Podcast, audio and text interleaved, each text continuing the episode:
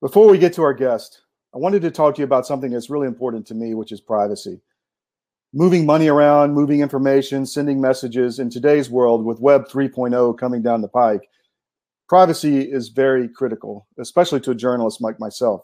Utopia P2P is a complete privacy ecosystem. It's a 360 degree approach to privacy, includes everything you need to move information or value around the world. It includes a encrypted messenger service, an email platform, and cryptocurrency payment system. It's fully decentralized, so it's not on any main server. It's based on blockchain, so it's distributed. It has an unmatched level of security. It has a feature-rich toolkit on the system uh, that supports 28 languages.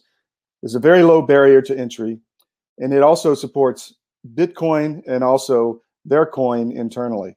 So if you're looking for a way to move information and money around the world where you don't want prying eyes uh, looking at what you're doing, go to Utopia P2P and have complete privacy on their system. And now let's get to our guest. So today in American Conversations, uh, Jane Hampton Cook is joining us. She's a colleague. She's a contributor to CDM.press. She's written on vaccinations in the military uh, for CDM.press. And Jane, welcome to the show. Thanks for having me. Well, I'm excited about this because you are a real historian. You are a scholar on the founding fathers here in America. And um, we wanted to, you and I had some discussions about, you know, the, the, the similarities between what went on during the Revolutionary War uh, and what exactly is going on today, you know, in terms of these mandated vaccinations, the demonstrations, people having the convoys from Canada to Australia to Canberra uh, in the capital to Ottawa in Canada. Uh, and, and, you know, we know that there's going to be a convoy leaving from California across the U.S. starting February 23rd now. Mm-hmm. And we know that there are convoys in Israel. There's convoys going into Brussels, across Europe. Uh, so let's just get into this. Okay. What is your perspective? Um, and mention your books because i want people to understand you really are a deep diver scholar into you know the history. What's your perspective on what is going on today and the similarities and how the founders would perceive this? Well i really think that the founders would look at the convoys as a form of, of protest similar um, i think they might think of the boston tea party because that was a visual demonstration and it's you've seen how Justin Trudeau, the Prime Minister of Canada, has responded to that by going after their financing, you know, describing them as terrorists.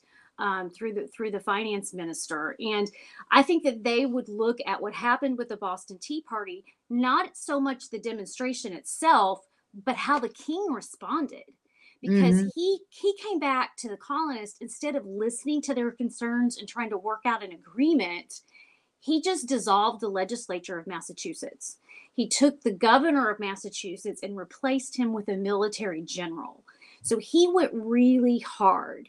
And some of the Virginians by 1776, they said in the newspapers that the king and parliament had responded to their petitions and their protest with increased insult, oppression, and a vigorous attempt at their total destruction. And you when you're taking on people's ability to earn a living and trying to get rid of their licenses, their bank accounts, that's a vigorous attempt at their total destruction.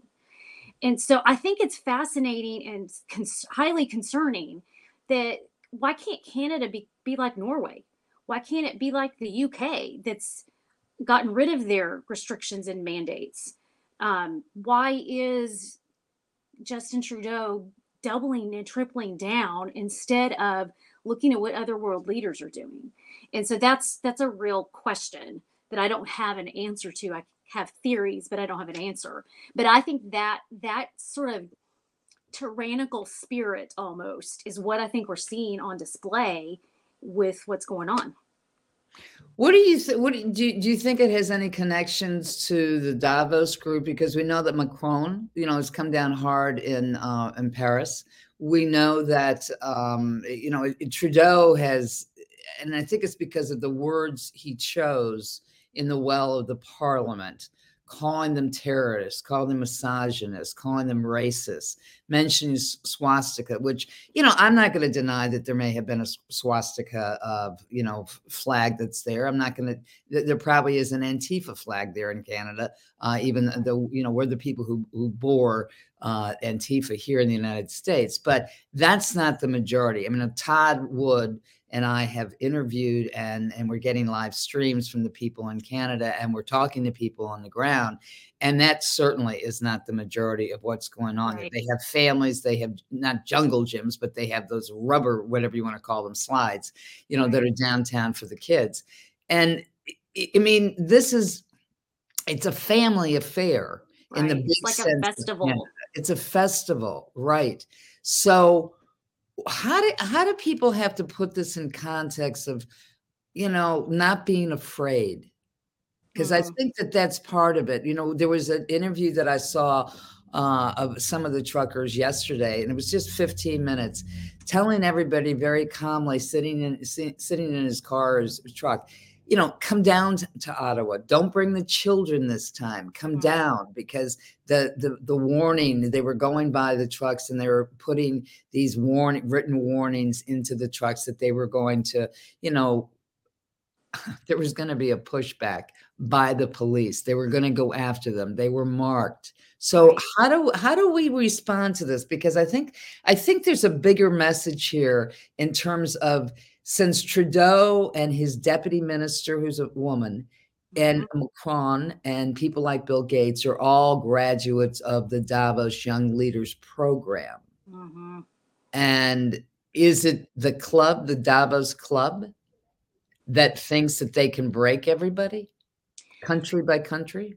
Yeah, that that seems to be a commonality, and when you know i came across a letter from george washington to lafayette and this was right after the constitution was adopted by the congress but before it was fully ratified by the states and mm-hmm. before george washington was elected president and they were discussing you know should there be term limits on the presidency because they were concerned about a president being bribed or as george washington put it under influence you know, under some sort of influence. And Washington said if that happened, that would be a sign that that person was in the last stages of moral corruption and political depravity. And I thought that was really fascinating, just the phrase under influence. And, you know, whenever a person is a leader of a country, their first priority needs to be the people of that country. And I don't have enough evidence to to know what's going on with the World Economic Forum, but it seems like there's a lot of influence that that seems to be greater than it should be um, in the way a lot of these leaders are making decisions, like you mentioned, Macron and, and Bill Gates and some of the others. Um, and so there, that is a concern that I think needs a lot more investigation. And and and in during the days of the founders back in the 1700s, you know, the Treaty of Westphalia, which set up historically the, the, mm-hmm. the sovereign state, was decided centuries before that. Talk, right. talk about, um, I think it was, I, I want to say maybe it was a century before that. I think it was the 16, not 1684, something like that. Right. But, but uh, maybe I got the numbers wrong, but I, it was definitely before. Talk about the importance of the sovereignty. Mm uh, yes to the founders at the time uh, yes. and also about in terms of leadership and virtue how important that was mm-hmm. to the founders mm-hmm. so one of the things that you know when a lot of times when people talk about the american revolution and what the the reasons for it were and i talked about this in my book uh, it's a devotional called stories of faith and courage from the revolutionary war. You know and i talked about no taxation without representation which came from samuel adams. But what we don't realize is how much corruption the founders were seeing of their government in the colonies. Because uh, before King George became president, I mean, president, sorry, before King George became king in 1760, the colonies paid for the salaries of the governors, of the judges, like from the legislative bodies. And one of the things that King George did is he said, uh uh-uh, uh when as the tension built in the mid 1760s, he said, "You know what? I'm going to pay the salaries of your governors. I'm going to pay the salaries of the judges." So what happened? Who were the judges and those governors loyal to? The king more than the people. And so it was leveraged. They saw their own sovereignty as independent colonies because they considered themselves almost independent nations. They saw that eroded by the crown. And it got worse because when they began to do a lot of those taxes, um, the judges in the admiralty court, like a ship would be confiscated, the ship owner would be accused of smuggling. Well, there was no motive for the judge to rule in the ship owner, the defendant's um, favor, because the judge could get a cut of the sale of that ship if he found against the defendant. So there was major corruption in those courts. There was a lot of bribery going on as well. And so they saw their system, their sovereignty just gradually eroded and corrupted over several years. So it wasn't just about taxes, it was truly a corruption of their government. And I found this quote from John Adams from 1770. So this was before the Boston Tea Party, before we declared independence. But he nailed corruption because he said, when a government is totally corrupted, the rules of good government are reversed. Virtue, um, integrity are attacked by malice and dishonesty and hatred and revenge. And he said a good governor whose job is to you know, take care of the welfare of the people is doing doing the opposite, and then he gets rewarded for it. Um, and then I love this because it honestly reminds me of some of our federal medical bureaucrats because he said even the philanthropist, the humanitarian in society, propagates lies and slander and is rewarded for it. And that I just think I don't know who he knew that was a humanitarian that mm-hmm. was doing that, but it just makes me think of some of the people leading our federal medical bureaucracy who we know have lied to Congress over the origins of COVID and where it came from, Dr. Fauci. Um, and so I think it's fascinating that he nailed what happens when there is disintegration, corruption, um, that it inverts everything. The what is up is down, what is down is up, and virtue and integrity become lost, um, and they get replaced with other things. And so that was that was a warning that he had. So so basically, what you're saying is, as a historian, that that the whole conversation about human nature, the good, the bad, the ugly, right, we repeat it from century to century, and we have to be on our guard. That's right. And, you know, Adams also said in 1772 that the preservation of liberty would depend on the intellect and the moral character, the intellectual and moral character of the people. And he said you would have to, and I'm paraphrasing here, you'd have to have knowledge diffused throughout society because you you wouldn't want to debase the understanding of the people. And you know if the people were corrupted then then you would also lose liberty. And when i, I thought about what it well what is debasing people's understanding? Well okay we see things like cancel culture today.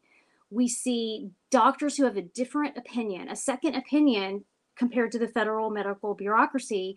They're getting canceled. They're getting shut off twitter they're being, uh, you know, t- told by Dr. Collins, let's shut down the Great Barrington Declaration, de- Declaration, which happened in 2020, and we now have an email proving that they were trying to shut down these well-esteemed doctors who had a different approach, and that is debasing people's understanding when you don't have integrity in how people get their information. It's not their fault at all. It's that they're not getting the truth and integrity from a variety of opinions in in the in the press and what they're learning. Um, and I think that was fascinating to me that he saw that as a threat to liberty as well. Which brings us to Thomas Jefferson's statements, and I can't quote them, and you probably can, about the hmm. importance of the freedom of the press. Yes. So they understood that the press had to be free. And, you know, Jefferson Um, he even set up a, a newspaper when the government was getting started uh, under the US government because he saw one newspaper was presenting only one side and he helped finance an opposition newspaper to give a different perspective.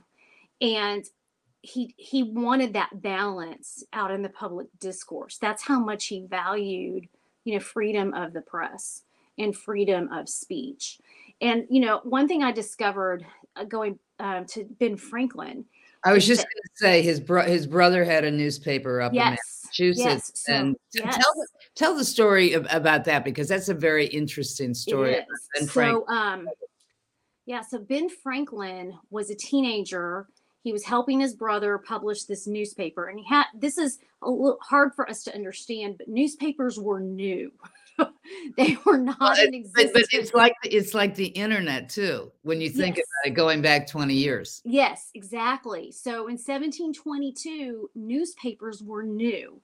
And the authorities, the British authorities, did not like James Franklin's newspaper because it criticized them. And so they arrested James. While James was in jail, Ben Franklin wrote his silent do good articles where he changed his persona so that no one would know who was writing these articles. And he talked about the importance of freedom of speech and freedom of thought. That, you know, freedom of thought, you wouldn't have wisdom without freedom of thought. And without freedom of thought, there would be no freedom of speech. Wasn't that- there, wasn't there a special meaning to his pseudonym that he used that, that that Ben Franklin used when his brother was in jail? Yes. So silence was the first name, do good. So Mhm. he was making a statement, even just in his nickname that he was using, his pseudonym. You know, he didn't want to be silenced. And he allowed himself this to to pre- present these ideas about freedom of speech and that just shows you that he didn't really have it right he didn't really have freedom of speech right because he had to use a byline that was not his own. And they used, you know, really even through the first probably 20 years of the United States, they used pseudonyms. Even though they had freedom of speech under the Constitution, they still used anonymity a lot. I think it just took a while for people to to believe it, you know, that that they could write under their own name. And uh, but Franklin, so that was 1722, and then he goes off later. His brother does get out of jail, but his brother publishes the newspaper under Ben's name because he can't use his own name. The authorities require that he have a license, and he doesn't want to get a license, so he just publishes under Ben's name. But after a while, their business partnership split up. So Ben went to, to Philadelphia and started his own newspaper. And then when he's about 25 years old, he publishes an ad in the newspaper that criticizes the clergy. It wasn't his ad, it was somebody else's. And it sounds silly to us because they just compared the clergy to, to loud birds. But that really upset a lot of people in Philadelphia. And so they were threatening to de- deny him, not just boycott his business and not take his newspaper, deny him all custom, which meant cutting him off socially. And that was very upsetting to him. So what he did is he wrote what he called an apology for printers and he laid out principles of freedom of speech and freedom of the press. And he explained, look, when I buy shoes from the local cobbler, it doesn't matter what my opinions are, right? The opinion of the buyer and the seller, that doesn't matter. But in newspapers, it's chiefly about opinion. And so he believed that truth and error needed to have fair play, that you needed to present all sides. His job was not to tell his readers the truth, his job was to make sure that they had enough points of view presented that they could make up their own mind. And when you think about him as a scientist, you think, okay, well, he's thinking about not malice, not malicious things. He's thinking about hypotheses, putting mm. forward an idea and letting it risk being wrong. Because, because by evidence and over time you can maybe come up with the, the accuracy the facts the truth so he put forward these principles and other newspaper editors copied them and published them so they became sort of a standard for decades and and it he really you know put down the marker he refused to close his press and then he just prospered um, and succeeded by by standing up for truth and um, fair play of ideas. And that you know so he lived through a type of cancel culture and i think he would be very sad at what he sees. And i actually uh, found a few days ago he had written a personal liturgy. Uh, he replaced that with going to church and it was about giving praise to God, adoration, and thanks. And he thanked God for the gift of speech and knowledge um, and literature. That was so important to him that it was even part of that liturgy that he wrote um, for himself. So that just kind of, he's not considered the most religious of our founders, but even within that, you see this evidence of how important speech and knowledge and literature were to him.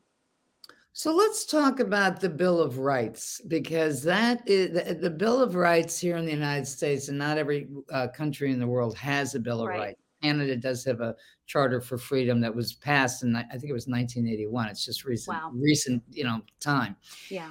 But let's talk about the, the, how the the Bill of Rights is being chipped away today, which is the foundation added to the Constitution that is the freedom of speech, assembly, the press, and, and right. the importance of, of uh, how that was decided, because it seems to me historically, the letters uh, between the founders, the discourse between them, there's so much written uh, that has been saved historically uh, and it, it's not just during the founders, even even through the abolitionist movement here in the United States, mm-hmm. Garrison and people had publications. That's right. But how much? How much? Do you think his? I mean, from a historical perspective, is being chipped away, and and how do we get this back on track? Well, the the Bill of Rights. I was I saw a letter from Washington um, before the Bill of Rights. And he said, everybody agrees that there needs to be a Bill of Rights. Let's get the Constitution settled and then let's work on the Bill of Rights. And why was that? Why didn't that happen simultaneously? I think because they needed to get, they couldn't fully agree on what all should be in the Bill of Rights. They knew that certain things were, he said, like, for example, trial by jury. He said, everybody agrees that we need to have jury trials but there's some other things that maybe that should be a state you know in the states. And so they wanted to get what was fully agreed upon um, signed off by the states first. And then in his inaugural address he suggests that there are measures that congress needs to take up because two states had not joined the united states under the constitution when george washington became president north carolina and rhode island and so Madison stood up in Congress. He was a congressman, James Madison, and said, We need to fulfill our promise on this Bill of Rights. So Madison had gone through all of the, the ratification conventions and what their disagreements were with the Constitution. And he came up with a list of 200 possible amendments to the Constitution. Wow. Yeah. And so then the Senate sorted through all of that in the House and they got it down to 12 and I think the um, there the re- there's a reason why our First Amendment has several rights in it. They grouped them together, but they were um, what I think is interesting is there were 12 amendments. The first two that that got voted on were about Congress's power, and they failed. The third amendment was about freedom of speech, freedom of press, freedom of religion, the right to petition, and the right to to um, protest peacefully. And that was third, but the people rejected the first two about Congress and they elevated it to the first. And I what think were the, what were the two congressional uh, amendments that they? they it was were... about their. I think it had to do with their like their salaries and maybe how their districts were apportioned, like how many people per district. I mean, they it, they were valid things to consider, but the people really weren't all that interested in Congress's power they wanted to see those core freedoms which really has to do with individual rights. Yes they uh, wanted their which, yes. which is you know something that we talk about when people talk about the common good right now. Right. We you know the common good is it seems in the discourse with some of these globalists mm. the common good globally should supersede the individual right, right which is which is a, a, construct a basis something that we treasure here in the united states. Right that's collectivism versus individual rights. Mm-hmm. yeah and the um what what's interesting this past year in um 2021 was the 230th anniversary of the Bill of Rights because Virginia was the last state needed to ratify the the 10 of the 12 amendments and that happened December 15 um, 1791 and what I found out was that it was actually uh, President Roosevelt Franklin Roosevelt in um, on the 150th anniversary in 1941 he right. established Bill of Rights Day December and, 15th, I think it is. Yes. Mm-hmm. So he established Bill of Rights Day, and they had planned to have this, you know, people throughout the United States to do events for Bill of Rights Day. Um, they had already announced it and planned that. And then Pearl Harbor happened on the 7th. And so you could even see an intensity and a passion shift from the proclamation, which was kind of dry, to Franklin's comments on Bill of Rights Day. And he was saying, hey, we are not going to let our the freedoms that we value are at stake and that the totalitarians of Mussolini and Hitler want to take all that away from from the world, from people. And he there was this there was a renewed commitment to the Bill of Rights at the very beginning of our entry into World War II, both from President Roosevelt, and then there's these beautiful speeches and opinion editorials from newspaper editors. Rabbi, Rabbi Silver gave this beautiful speech on Bill of Rights Day, tying you know our liberties that our boys are going to be fighting for in Europe are the same ones that they fought for at Valley Forge, and there was a cultural commitment to the Bill of Rights and even in the newspaper world, they knew that they were going to have to maybe not always reveal everything they knew because they had to protect the troops. But there was this commitment to freedom of the press and freedom of speech. And that was cultural. Entertainers got in on it. Kate Smith, who was a radio personality, right. issued her 10 golden rules of right. democracy. Um, and uh, Orson Welles, you know. And so I think what the difference is, we had this emergency with COVID, and we had we did not have a cultural affirming of our rights from the beginning. You know, there wasn't a dis, there wasn't we've had this cancel culture creeping into our society over the past few years.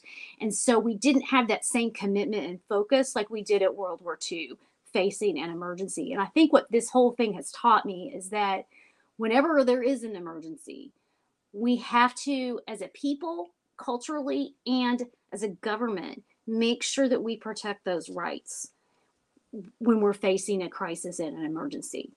And did the Biden administration do anything about December 15th, 2021? I didn't see anything.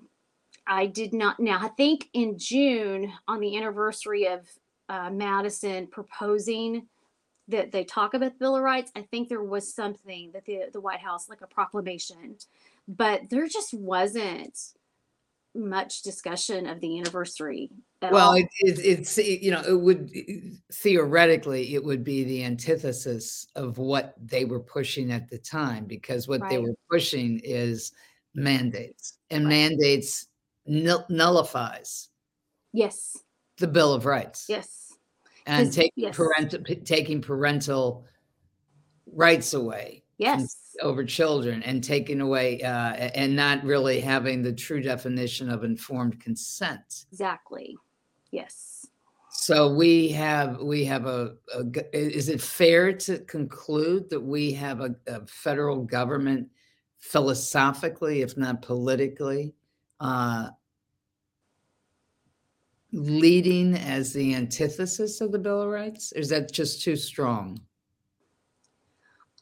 I don't think that's too strong um, because I would like to see them come out and affirm those those rights, and they haven't. Um, you know, I I I have had a pharmaceutical product give me an autoimmune condition that I deal with daily. And so I knew that I had to be careful with the vaccines just for my own sake because I've had an, a very adverse event response to a pharmaceutical product. So I'm hypersensitive is how my doctors describe me. Mm. And so not everybody's the same. Not everybody handles medication in the same way. And that needs to be something that's a, really truly an individual conversation with your physician, but your physician has to have the right information too. And, and has, has to, have to, capability to give you an exemption if, in case something's exactly. mandated under whether you're a uh, child going into a school. Exactly. Or somebody who wants to hold on to their job. Yeah, exactly. Exactly. And, you know, the one thing that uh, one thing you know the, the, the founders were concerned about power and they they believed any system could be corrupted a monarchy you know a direct democracy a republic like what we have because they understood that people the ambition of power could corrupt people. But that's why they spread the power out right? In the federal government we have three branches. Within the legislative branch we have two bodies. Um, that was a big shift for them. Um, and then they have the power divided between the federal state and local. So we have power shared and that's that's what they wanted. And i think the silver linings that we have seen have come from certain governors who've had a different approach than the federal government. We have seen some judges you know say no to the mandates. I i think there's still a need especially with the military to i think they they're suffering for not having a judge just put a hold on it for the entire military yet um, until it can all be determined. But that our system is still working. I think it's on life support in a lot of ways, but there are or the or the ven- or the ventilator. You know, the, yeah. it may be on the ventilator, folks. Maybe on the ventilator. Seriously, Maybe it needs some ivermectin or something. I don't know, but I know. I know. But, I know. But, but, but, I do think people, you see people standing up. I mean, that's how General, I mean, uh, Governor Youngkin got elected in Virginia because parents were standing up at board meetings with their concerns. Um, and it, you, you know, I think people are ex- voicing their um, position on different issues in a way that we haven't really probably seen in a while but there's a lot of work to be done and i think there's a lot of investigative in uh, reporting i guess that that i think i don't think we have all the information of what no, this whole it, big story is it's and, it's it's a biggie. It's a yeah. biggie, isn't it? Yeah. And it's a global story, and yeah. it's a corrupt story, a, cor- a, corporation and agency story. Yeah. Um. So, in your examination, which historically, what you're talking about is that the founders the founders wanted to separate the power because if you only had it totally centralized then it could be even it could be totally corrupt. But it also it also they looked at accountability. Right. Yes. And they expected the people to hold their government officials accountable. And the but that also was dependent on the people having an understanding of what what's really going on and that that knowledge would be diffused throughout society. So that's where the role of the media and the need you know for cd media and other outlets and for more people to get their information from a variety of sources um, to help really be informed and um, and that also included the value of education. Yes because yes. because the founders were educated. There's there's no one that was a founder that was illiterate Correct. They were very well educated because they were a reading culture. They didn't couldn't turn on the television. You know, right. they were not an entertainment culture. They were a reading culture. And so, I mean, the, the number of books that some of these gentlemen had in their libraries. Abigail Adams was so educated, well educated, because she read her father's library, and he encouraged her to do that. Um, and that's why she could quote Shakespeare you know, um, to her husband in discussing something, you mm-hmm. know, um, because she had she was very well educated um, on you know just learning at home um, through those library books. But they were and they they understood one thing i could tell through john adams writings is that he had really studied um, his ancient history and, and how it what those governments were like in athens and rome and how they worked and how they didn't. And he he really um, he really had that understanding. And what i think is kind of fascinating is that i did a search through the writings of the founders and George Washington never used the word democracy. There's one possibility where it was in a speech, but I don't think he came up with it. I don't think he ultimately used it. He used the word republic, I think, 131 times. John Adams used the word democracy more because he was talking about Athens and their democracy, but he used republic 300 something times, I believe. So they were very well read on the history of governments in the world.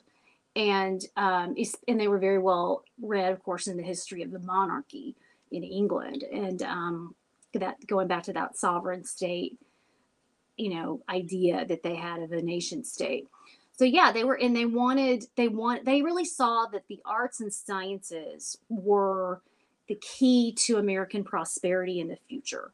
They wanted to see more study of the natural world and of of um, and to grow and uh, one of the first things that alexander hamilton did as treasury secretary is he took an inventory of manufacturing and wanted to know what we were producing in America. You know, they wanted, in the different colonies, in the different colonies, because each colony at the time yes. had their own. I don't want to say culture, but they they had their own yes. uh, landscape.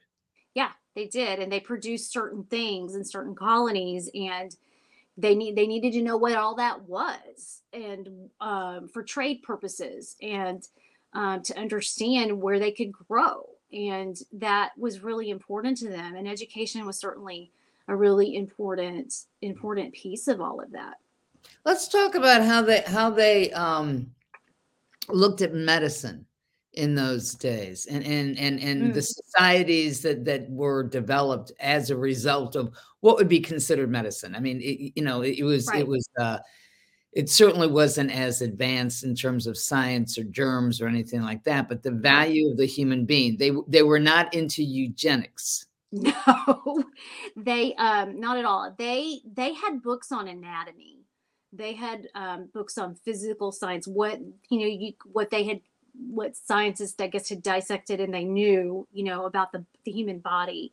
Um they didn't obviously like you said have the germ theory and the the pills and things like that. They relied on a lot of tonics and what and herbs. in, and herbs and what they knew from the natural world what they knew that opium was a painkiller. They knew that they knew that certain things were, were were, were good for certain outcomes you know they'd figured a lot of that out.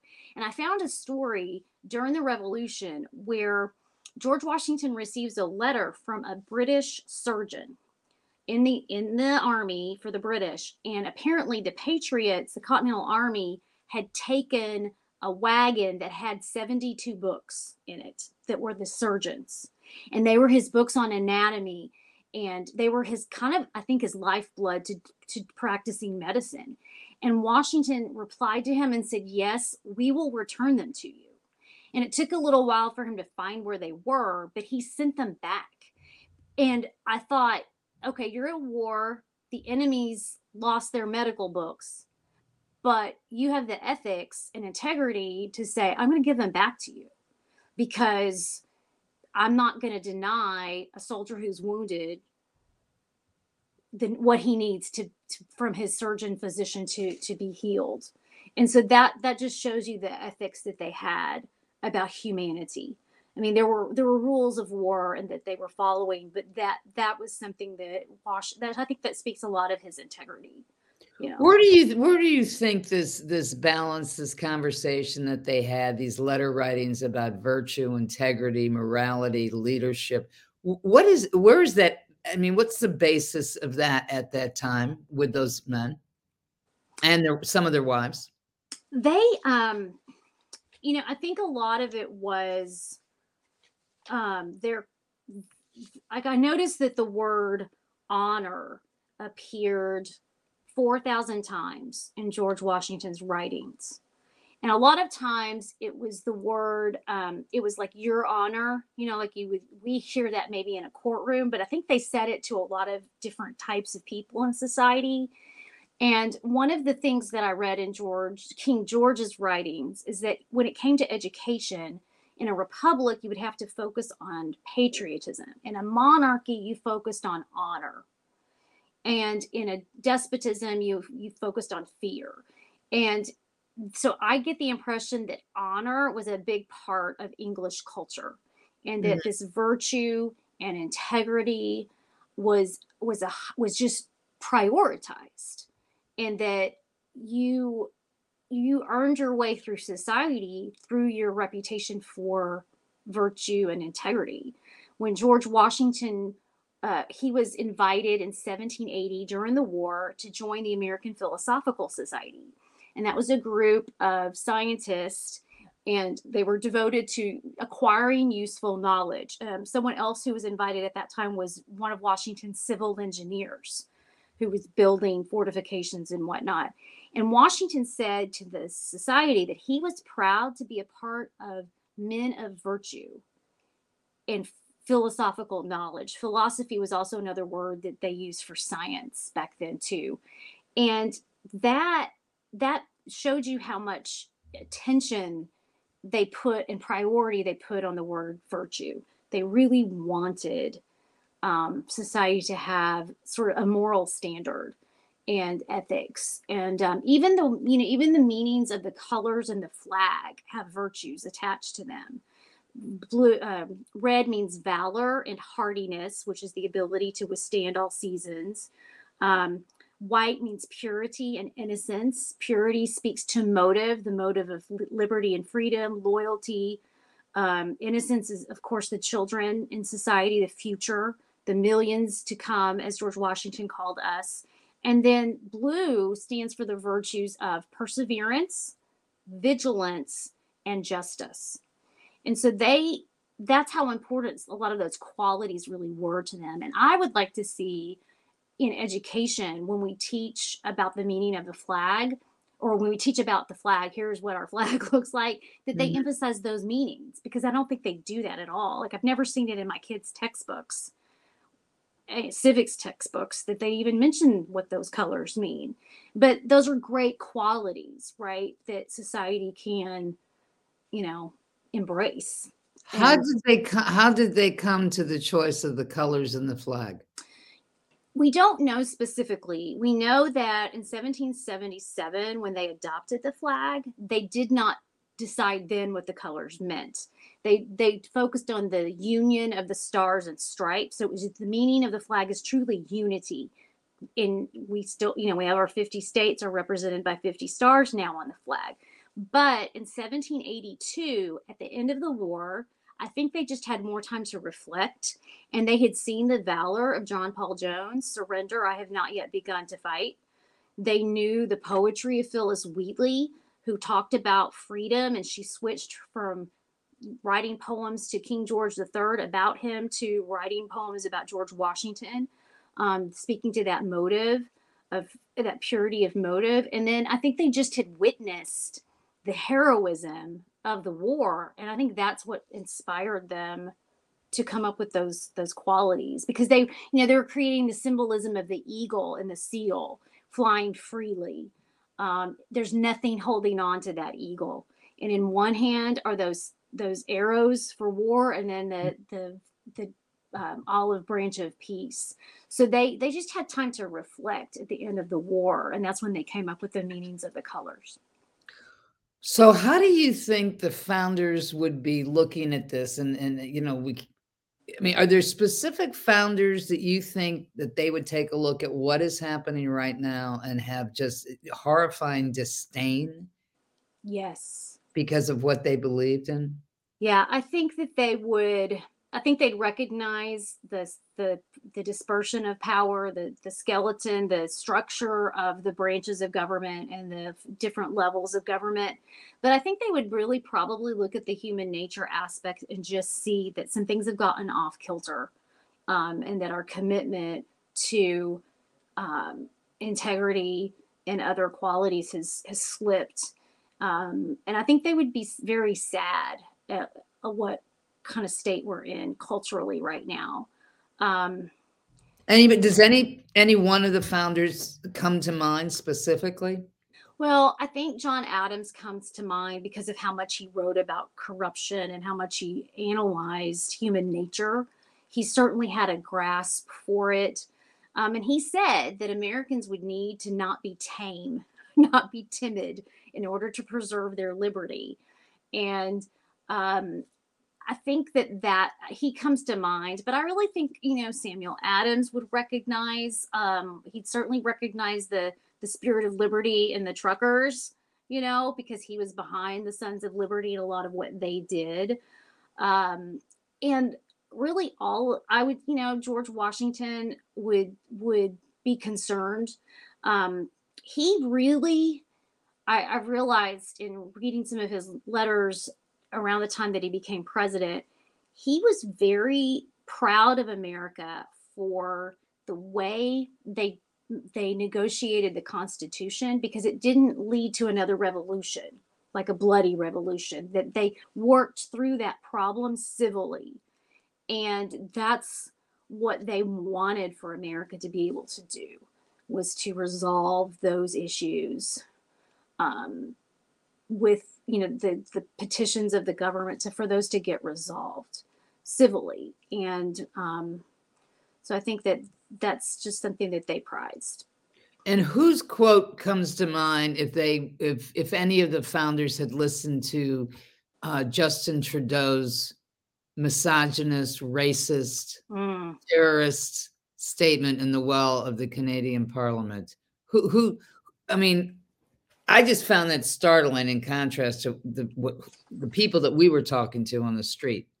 Yeah, the um you know, I think that they would see that you know, the the John Adams quote, you know, in such times you will see a governor endeavor to ruin and destroy the people whose welfare he was under every moral obligation to study and promote um, the, and he, he the iron rod of power will be stretched out versus the people. That that's the result when you have that kind of rhetoric coming from the leader you know? Um, one of the things that happened in the revolution is that king george iii never read their olive branch petition. He didn't even read it. He just dismissed it and declared war against them. He declared that they were in a state of rebellion. That was January of 1776. Rebellion speaking out, assembly, uh, objecting to you know overreach of the government yep. was not accepted at the time. Yeah, because and that they had and they, they were not worked hard on that petition.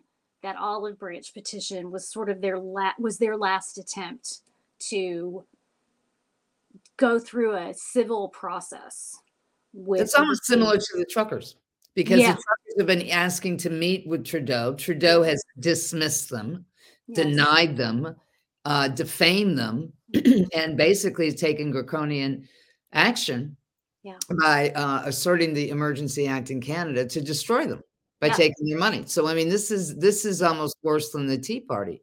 Yeah, it is. It's similar to King George yeah. in terms of dismissing them and not meeting with them. Exactly. It's that it's definitely that um, tyranny you know they they called in the declaration of independence they named they called out king george's tyranny. They called him a tyrant and because that's what he had become to them. Um, and one of the things i looked at in my stories of faith and courage from the revolutionary war book i asked this question because I was really curious. How did people of faith come to the conclusion that it was okay by their faith to take up arms against their king? Because even if they may not have believed, I mean, there were some kings of England who thought they were part God. King Charles was that way. Mm-hmm. But they still believed that their their king was God given to them, right? And and what I discovered is that there were multiple sermons on King George comparing him to Pharaoh in the Old Testament, comparing the American colonists to the, the Israelites and how God freed the Israelites from that enslavement.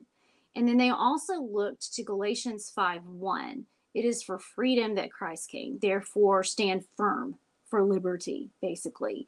That's where they landed. The ones that were patriots, the patriot ministers, that's how they they realized, okay, in this case, my ruler has become a tyrant and I am supposed to, by my Christian faith, stand firm against liberty. And they tried all of these different ways first. You mean stand firm against you mean stand firm against taking away my liberty. Yes, that's what I meant. Yeah, I didn't say that right. Stand firm for liberty and um to stand against the tyranny. That's the that's that's what I meant. And that's how they processed it from a faith perspective but they did and the churches were the churches open did when the when the ministers spoke from the pulpit even though you had different um, congregations uh, in the united states mm-hmm. were a lot of the ministers speaking out yes and that was a tipping point because that was the tipping point for john adams when he realized that ministers from the pulpit in may of 1776 were talking about Maybe Providence doesn't want America to be connected to England. Maybe it's time to separate. He realized that if people and ministers were talking about it from the pulpit, then then the people were ready. That it, it had really reached full saturation, and because it really was not common to talk about politics from the pulpit that was really taboo.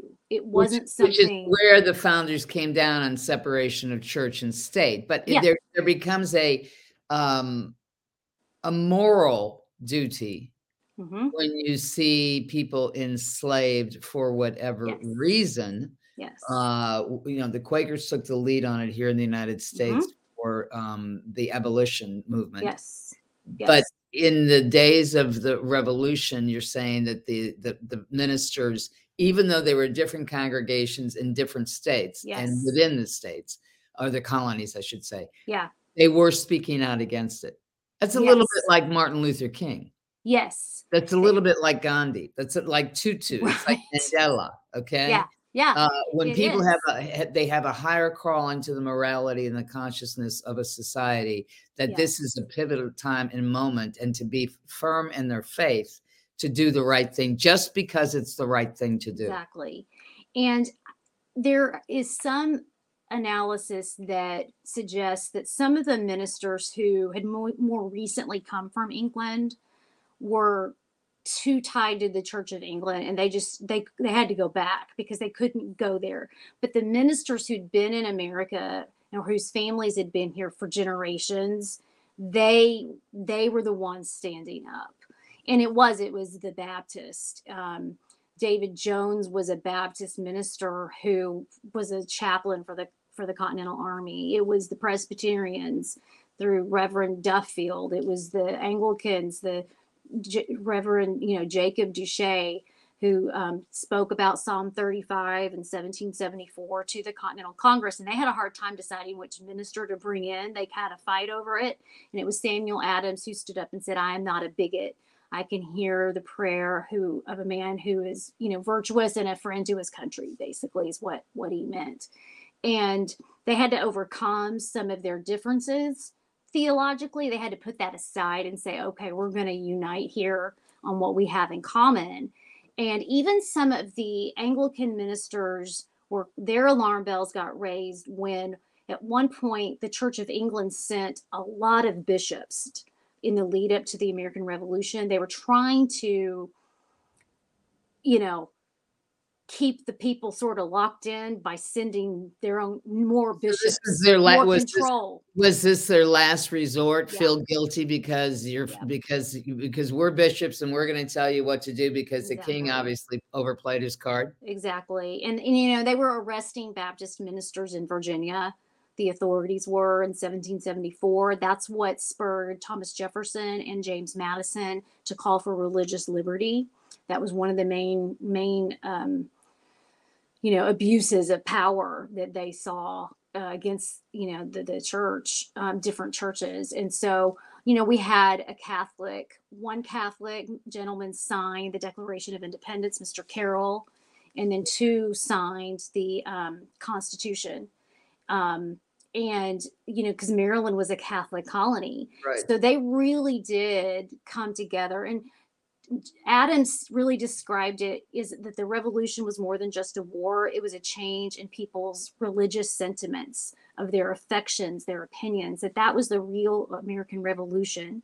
And that there was such a great variety of religions, of customs, of manners, that it was really hard to unite them. Um, but that's the beauty of that story of that we did overcome a lot of those differences, not to the point where you know, JFK was still having to deal with the Catholicism issue with the presidency, but you know, they came a long way for their day. Um, So how do you how do you think? Let me ask you this because, and, and I've shared this publicly. So the um, when President Biden came in, Mhm. he re- reestablished the Office of Faith-Based and Mhm. Community Engagement at the White House, and I Mhm. was listening in. Even was even though it wasn't for the press, I did it anyways in February, uh, starting 2021, and I was.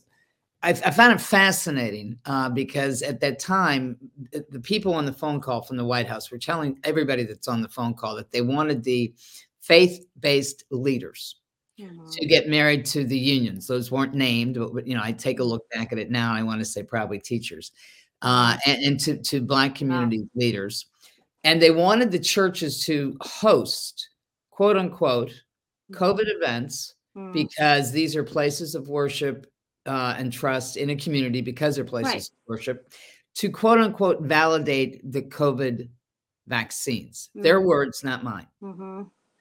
How do you think the founders would feel about Mm. that being implemented and then there were subsequent phone calls of the trillions of dollars that were going to be spent rolling out this covid vaccine and at that point in time in spring of uh, 2021 no one was talking about mandates Right. these are the early roll-ups but we Mhm, all know mhm. now looking Yes. back that zillions of dollars have been spent from the federal government to the state level to the local departments of health to the churches to the theaters to the god Mhm. knows every group that's been involved to push this Mhm. how would the founders feel about that Well, I think that you know how it, Jefferson who wrote the Wall of Separation letter. Mhm. Um, and I think they would see that as the government using churches to push their policy. And I don't think Right. that that's what they intended at all. For there to be that's not necess- that's not freedom of religion. That's using the churches as a community. as um, a political arm it's as a political, arm. arm. And Right. you know, my husband was the faith-based director for Homeland Security in 2007 8 and the original faith-based initiative was to prevent discrimination against faith-based faith-based groups who were doing community things like hosting the homeless um, who were engaged in some of those social activity the social program Charity. activities they were basically that- basically charities yeah, charities. For exactly, marginalized it's charities. people. Right. So that was the original purpose of the faith based initiative. It wasn't to push a political agenda, it was to let them have freedom to compete so that they could, so they wouldn't be discriminated against when it came to charitable, you know, type things. Um, and, you know, it kind of goes back to the lack of having full informed consent you know the ministers haven't had all of the information that they probably needed about the vaccines either Of course not. you of know? course not. And and, and, and and be and we we know that laws have been passed now for people who administer. It's not just the, the there's no product liability for the you know mm-hmm. pharmaceutical companies for the vaccination programs or for the, even medical device manufacturers here in the United States have somewhat of the same you know no product Yeah. liability.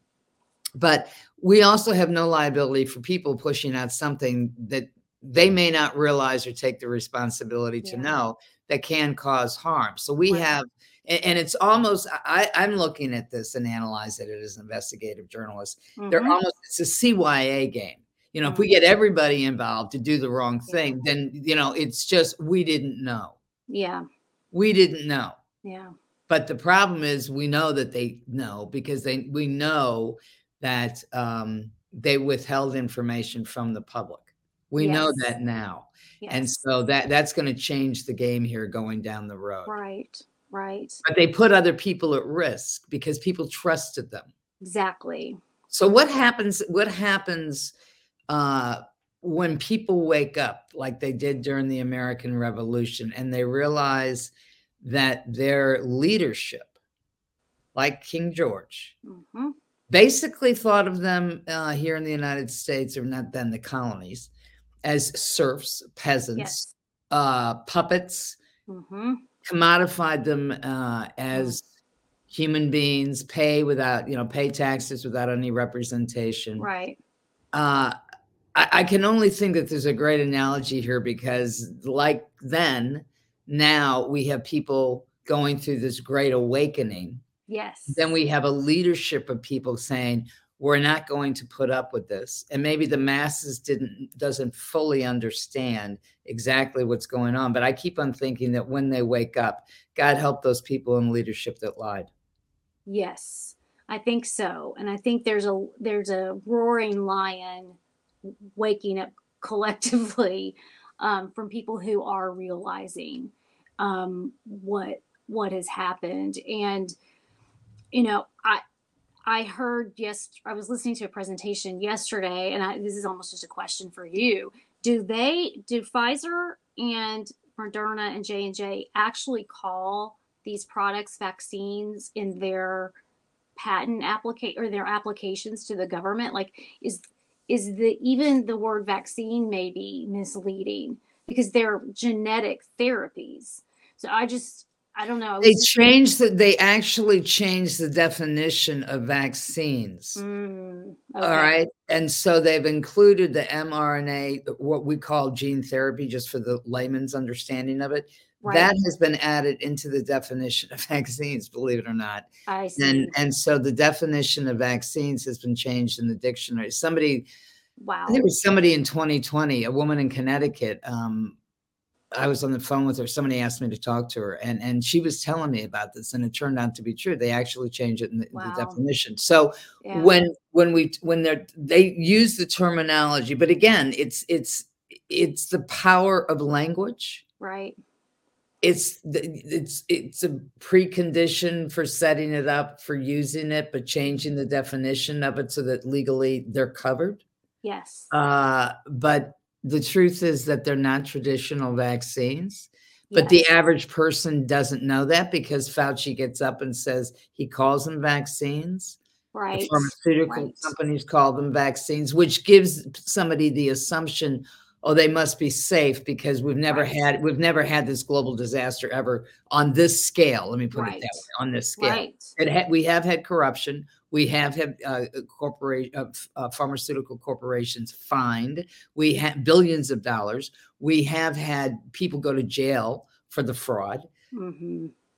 and but that still isn't known by a lot of people. Yeah. You know, I don't think the public quite un- even understands how the FDA is financed by pharma yes for their clinical studies. So you you you you have the fox watching the fox right in what we assume to be the hen house. right All right. So it's this it's the system that we're trying to do at cdm.press with you know with Todd and all of us Mhm. trying to educate people about what the system is because once they once they get this big picture they're going to understand how the rollout of the corruption happened and Right. We know a lot we've Mhm. connected a lot of dots there's Mhm. still more to come and we know from some of the whistleblowers that we're talking to who are in the inside of the pharma companies and Mhm. also through the rollout coming out in the next several months by the courts demanding that Pfizer put out their documentation that they wanted to have sealed for 75 years. yes The judge said no, put it out. They put it out the first month, then they went back to court, and Pfizer said, Oh, we just can't handle this. The judge said, You know, get off the bench. You're going to release it. right So it's it's yes, they do change it's the choice of language. Mm-hmm. That's why that's like words are so very important. Yes. And people asking, how does this work is important. Mm-hmm. Yes. Because if you're told that you're you have a gene therapy choice, it raises more questions. It raises more questions about well, what is gene therapy? What is that going to do? What are the side effects? What are the, the but the trust that we've culturally developed over vaccines that that's a different that's how language has been used and it's to also, perpetrate it's pharmaceutical trust culturally in this country. We have yes. we've got close to 75 percent of this country on prescription drugs. Yeah. I mean, oh, that's huge. Yeah. That's huge. And um, you know, doctors are scared to death to speak out and to write mm-hmm. exemptions because some of these state medical boards will go after their licenses. I mean, that's a fact. Yes. And that that yes. is why in the past a lot of doctors did not speak out because even, even if they gave exemptions, they didn't they didn't want to or believed in them. They didn't want to cause, you know, any light on themselves because that would put them professionally at right. risk. The difference now is we have more doctors willing to speak out. God bless them. Yes. At great risk to themselves. Yes. Yeah. Yeah. So did the did did the um how much respect was there with the founders with the the medical field? It, doctors were definitely respected parts of the community. I mean, Ben Franklin was called a doctor. Mm-hmm. Um, so it, but so they were respected, but it wasn't as if science was God, right? It wasn't as if science was the ultimate authority on everything.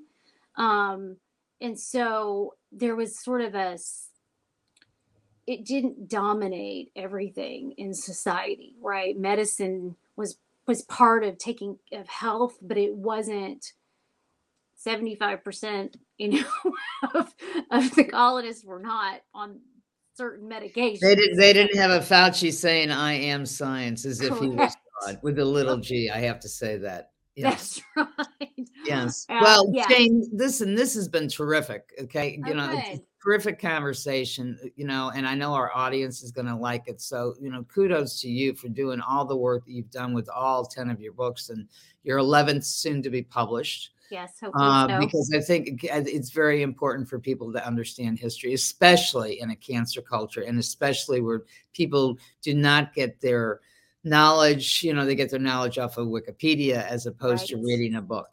Right, right. Yes, yes. yes. So, um, yeah, it, you know, we can learn a lot from history and we can learn a lot about human nature from history. And mm. that's what repeats, or that's the part that rhymes in history is, is really the human nature aspect of it. And then respecting the good, um, forgiving the pain and the injustice and keeping a healthy balance of of all of that and one thing i noticed in my last in the book that i've worked on it has a thanksgiving theme giving thanks theme and the founders gave thanks frequently throughout the american revolution. They had different days of giving thanks for different events. And i realized that culture of being grateful was probably critical to the founding of our country and that that just that attitude of gratitude um, i think is just healthy. It's a healthy way to look at things and keep things in perspective. So. Thank you. We'll see you soon. Thank you so much